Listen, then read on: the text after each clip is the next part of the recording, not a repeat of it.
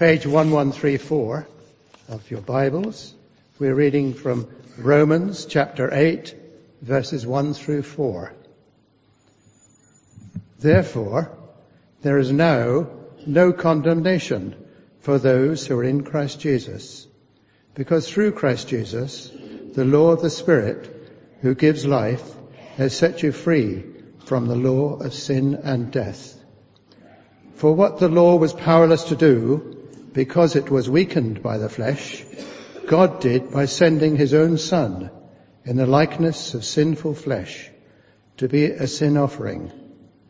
And so he condemned sin in the flesh in order that the righteous requirement of the law might be fully met in us who do not live according to the flesh, but according to the Spirit. Thank you, Bill. Do keep your Bibles open uh, if you've got them handy at that passage.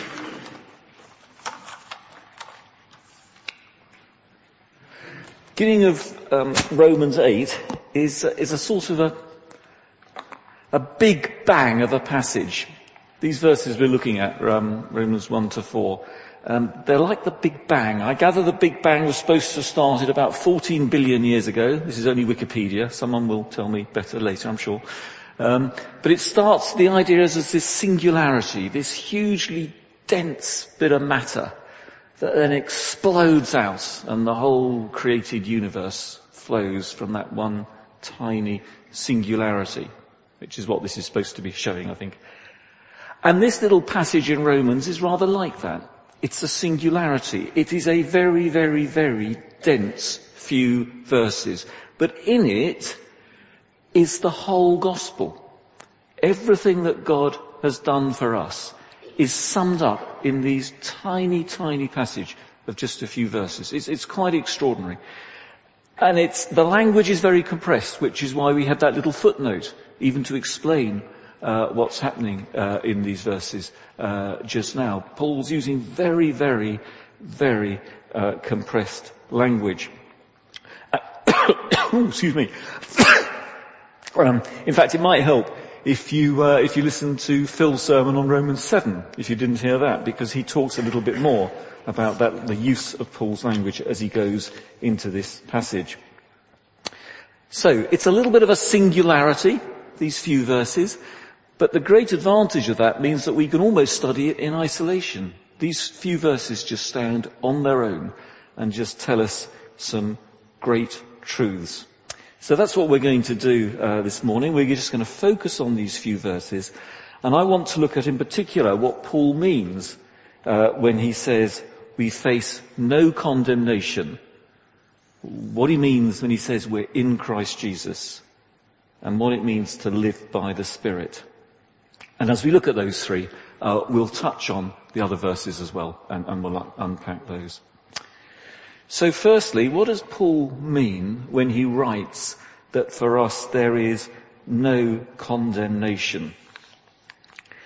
Well, almost as an aside really, what I kind of want to say to start off with is that this verse makes no sense at all if you don't think there's any condemnation anyway. Uh, I mean, that frankly is just plain wrong, but it is a truth that we seem to struggle with, don't we, nowadays uh, in our society the fact that there could be any condemnation for anybody. This is, um, this is Michelangelo's huge painting in the Sistine Chapel in Rome. Uh, so it's, you know, Renaissance, 1600s. Um, I don't think folk in those days had any problem understanding the idea that there would be a judgment day and that some people are saved and some people aren't. But we're much less easy with that, I think now, aren't we? Just now we were singing verses from Roman, uh, from John 3:16 in the uh, in the chorus. But a couple of verses later, John 3:18, Jesus says this. He says, "Whoever believes in me is not condemned, but whoever does not believe in me stands already condemned." So as we go into this passage, it's great mistake to think, well, there isn't any condemnation anyway. And Paul explains the basis for that condemnation in this passage. So verse 4, have a look at that. He says, he talks about the righteous requirement of the law. And Phil said the other week how Jesus sums that up, that righteous requirement simply being it's a matter of loving God with everything you've got. That's the righteous requirement of the law, that we should love God absolutely. But we don't, do we? Human beings don't, you and I don't. Uh, in fact, actually, we don't even want to most of the time. And that, that lack of love is what leads to condemnation. It leads to our separation from God. It leads to death. And it is an uncomfortable topic. And I know if I'm talking to folk uh, at work or socially or whatever, and you get onto this sort of area of judgment, it feels embarrassing, you get a little bit hot under the collar, uh, you begin to sound bigoted, you begin to sound dogmatic, and, it, and it's difficult. But the Bible is clear. The sheep are separated from the goats, the weeds from the wheat.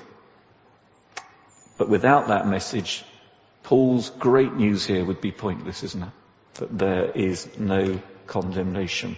And that is Paul's focus. That's what we're going to be looking at. The great news that we don't need to face that condemnation. Because for the believer, we are secure in Christ. So let's move on to the good news. Talking of good news, well, maybe not, I don't know. There was a famous incident, 1990, uh, when Margaret Thatcher was dealing with Jacques Delors in the EU. Um, unusually, we seem to be having trouble in Europe, and uh, Jacques Delors was the, the, the, commissioner or whatever at the time, and he was proposing that there should be three powers moved back into Brussels. So the UK would lose certain national powers and they would move to Brussels. And uh, Margaret Thatcher in the House of Commons made a, a famous speech and she said to Mr Delors' proposals, no, Mr Delors. No, no, no. And you can imagine her doing it. You might think we could do with her now. But Paul is doing a bit of a Margaret Thatcher here. He's saying, no, no, no. There is no condemnation. That is guaranteed right now absolutely no condemnation. And he's saying it in those three words, there is now no. That's Paul's equivalent of Maggie's no, no, no. Is now no condemnation. Which is the great news. And that word is says it's certain. See, Paul doesn't say Probably not any condemnation now, we're probably alright. He doesn't say there may be, or there could be.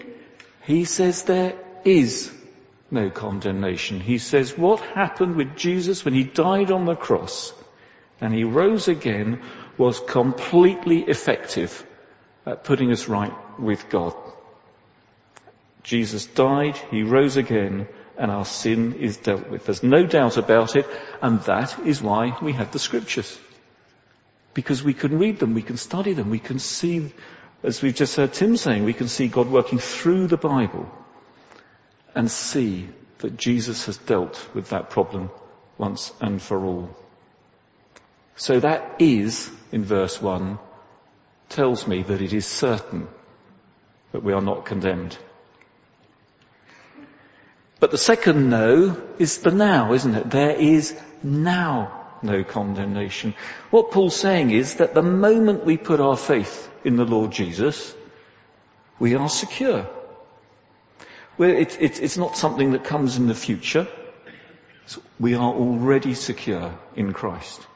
We're not like a bunch of learner drivers. Do you remember that moment, perhaps the first moment you get in the car and the L plates are put on and it's so exciting. You can drive. And you career off down the road. And uh, of course you're not really driving at all, are you? You're, you have not passed yet. And you blunder along for some time before the L plates are taken off and you're really driving. And I think sometimes that's how we imagine our Christian life, don't we? I've become a Christian, but I'm still working it out. And when I get to heaven, if I'm lucky, God will peel off the old plates and I'm away. But uh, Paul says it's not like that at all. There's nothing further you need to do. You are already secure in Christ. And that means we don't need to do anything else for our, to avoid our condemnation. We don't need to do penance. We don't need to make merit. We don't need to make amends with God in any other way. All our sins been dealt with. Right here and now. No condemnation. We could just stop there, couldn't we? It's great. But there's one more no. Is now no. There we are, we've hit the no. No condemnation, it's absolute. Whatever is niggling you at the back of your brain that you're thinking, oh dear, just can't sort that out. Keep going wrong. Something you feel really guilty about, something that just keeps happening. However trivial, however serious, however embarrassing, sordid, shocking it might be, there is no condemnation. That's what John 3.18 said. When we believe in the name of God's one and only Son, we are not condemned, Jesus says, we have eternal life. Clear cut. I used to have a geography teacher who um, used to mark our homework in A's and B's and C's. So a C was, you know, you knew that was bad. A was really good. But he would never give me an A. I think he just hated me. So he'd give me a B, and if it was reasonably good, he'd give me a B plus.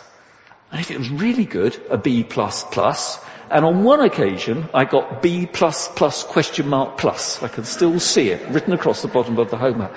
And I thought, just give me an A. Couldn't do it.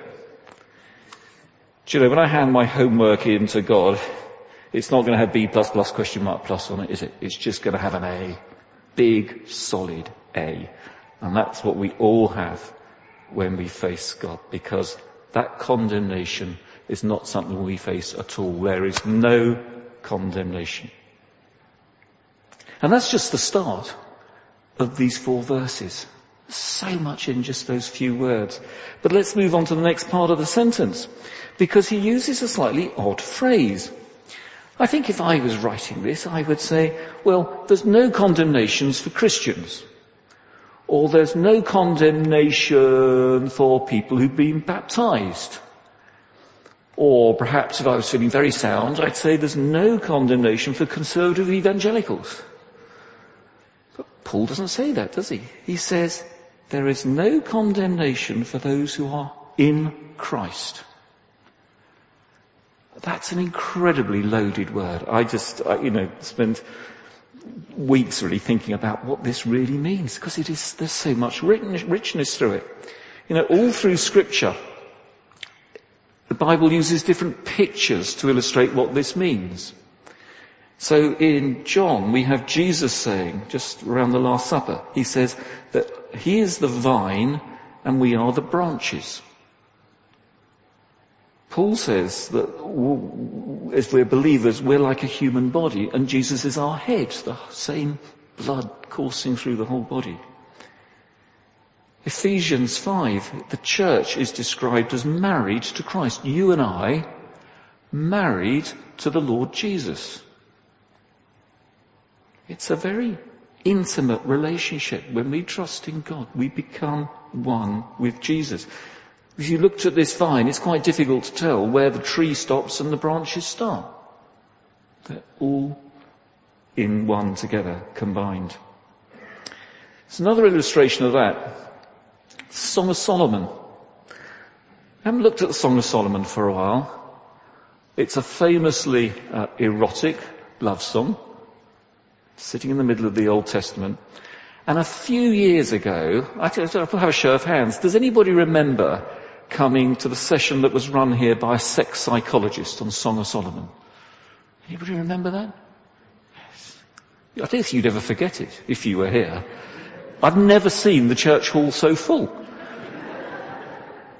And what he was talking about was the sexual activity described in the Song of Solomon.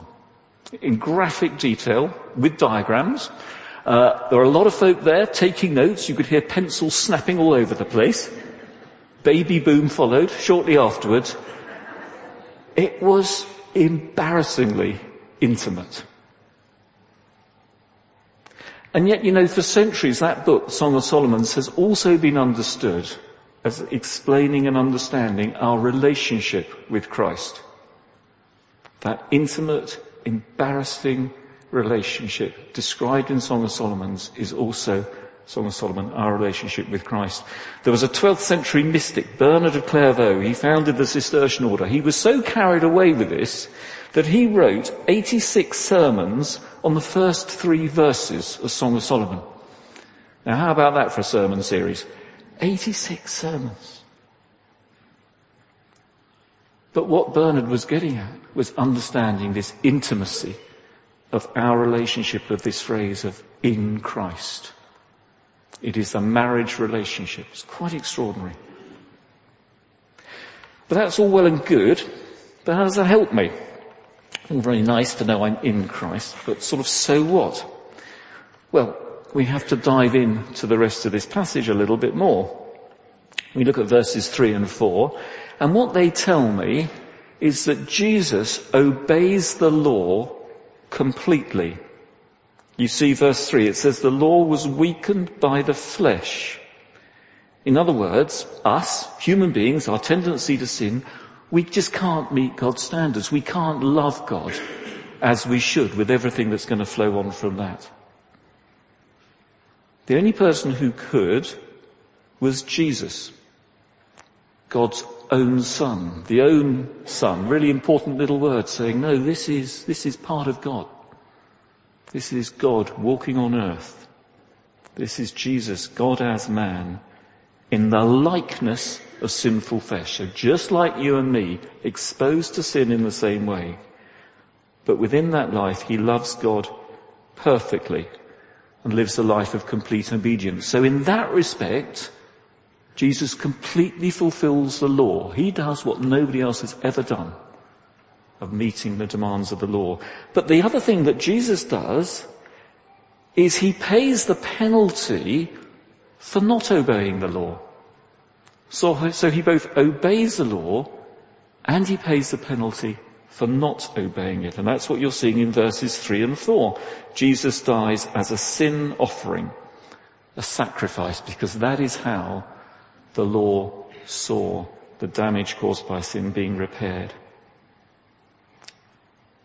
So God, Jesus completely fulfills the law. He loves God perfectly and he pays the price of not loving God perfectly.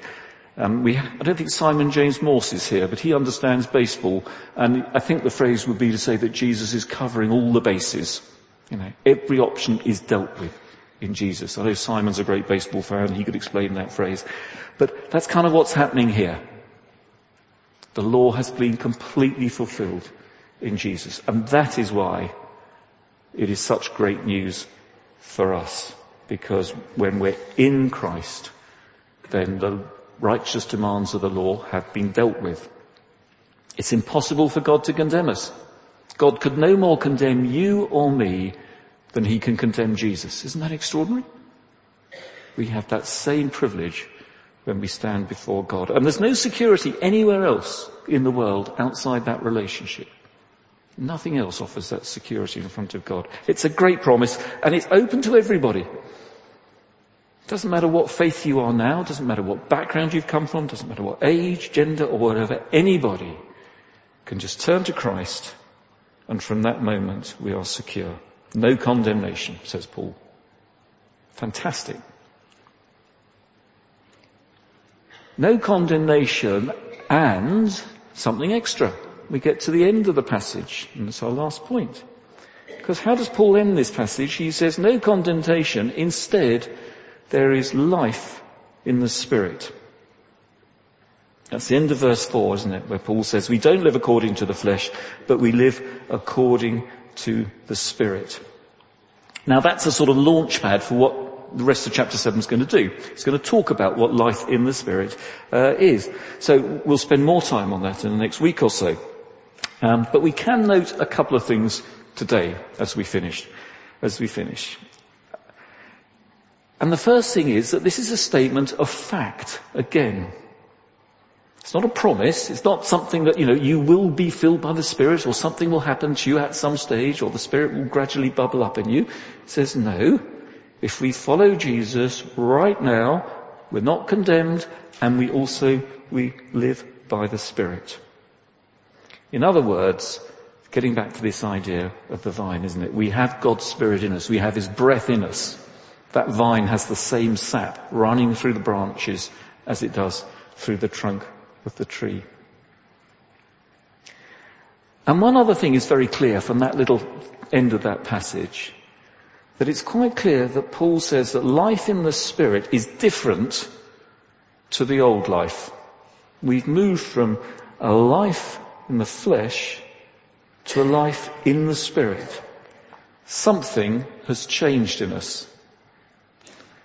Now then, half of you will hate Manchester United, the other half won't care, one of you will love them. We used to follow Manchester United when uh, Patrick was little, so still keep half an eye on them. And it's been extraordinary what's been going on there. Those of you who don't know the saga, they've had Jose Mourinho as manager and it was just awful to watch. Uh, uh, they were trying to play in a way, he was telling them how to play and everything was going wrong. They changed manager, Ole Solskjaer comes along and suddenly, well they haven't lost a match since, unless they lost yesterday, I don't think it.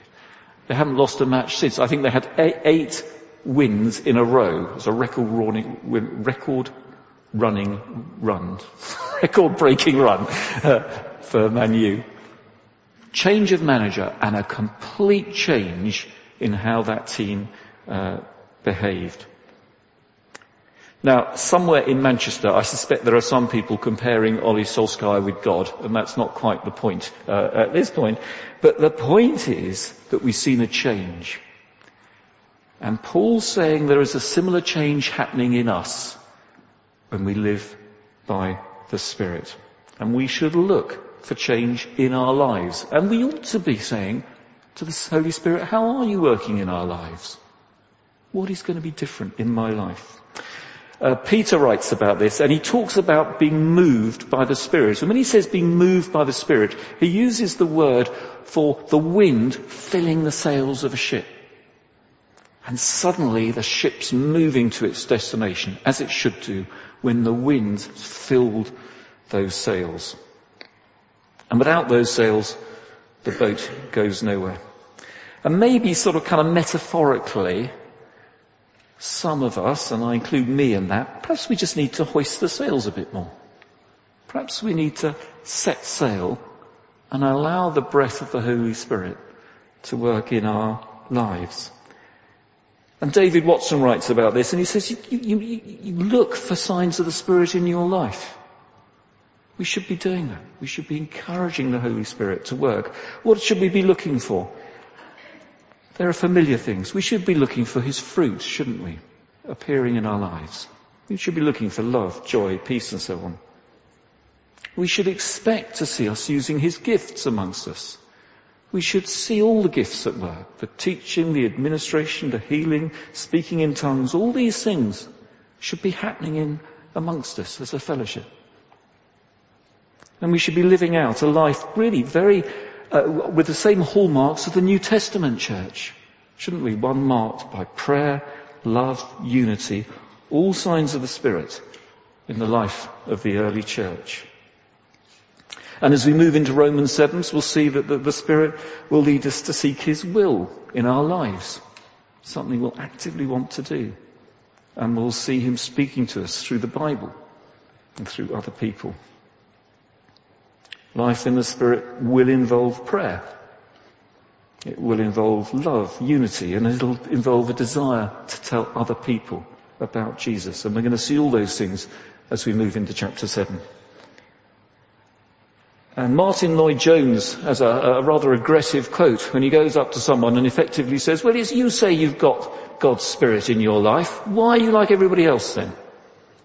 Eh? Not sure I'd like to have taken Martyn Lloyd-Jones on, but that's the challenge, isn't it? Saying, are we hoisting the sails, if you like, to let the breath of the Holy Spirit work through our lives and see all these great things happening? Let me finish a bit. I'll finish with a short summary. Because these are great verses, aren't they? There are great verses summarizing the good news.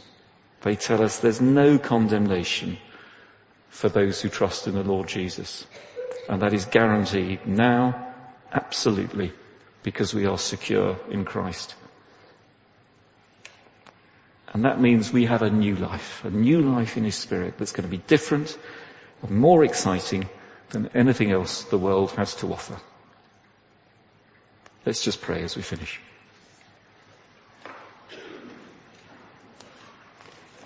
Father God, just thank you so much for what you have done for us.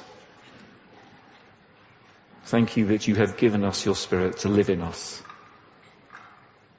And we just pray that we may each day of our lives and each day of this week know that truth more deeply, more really in our own lives and help us to live for you. Amen.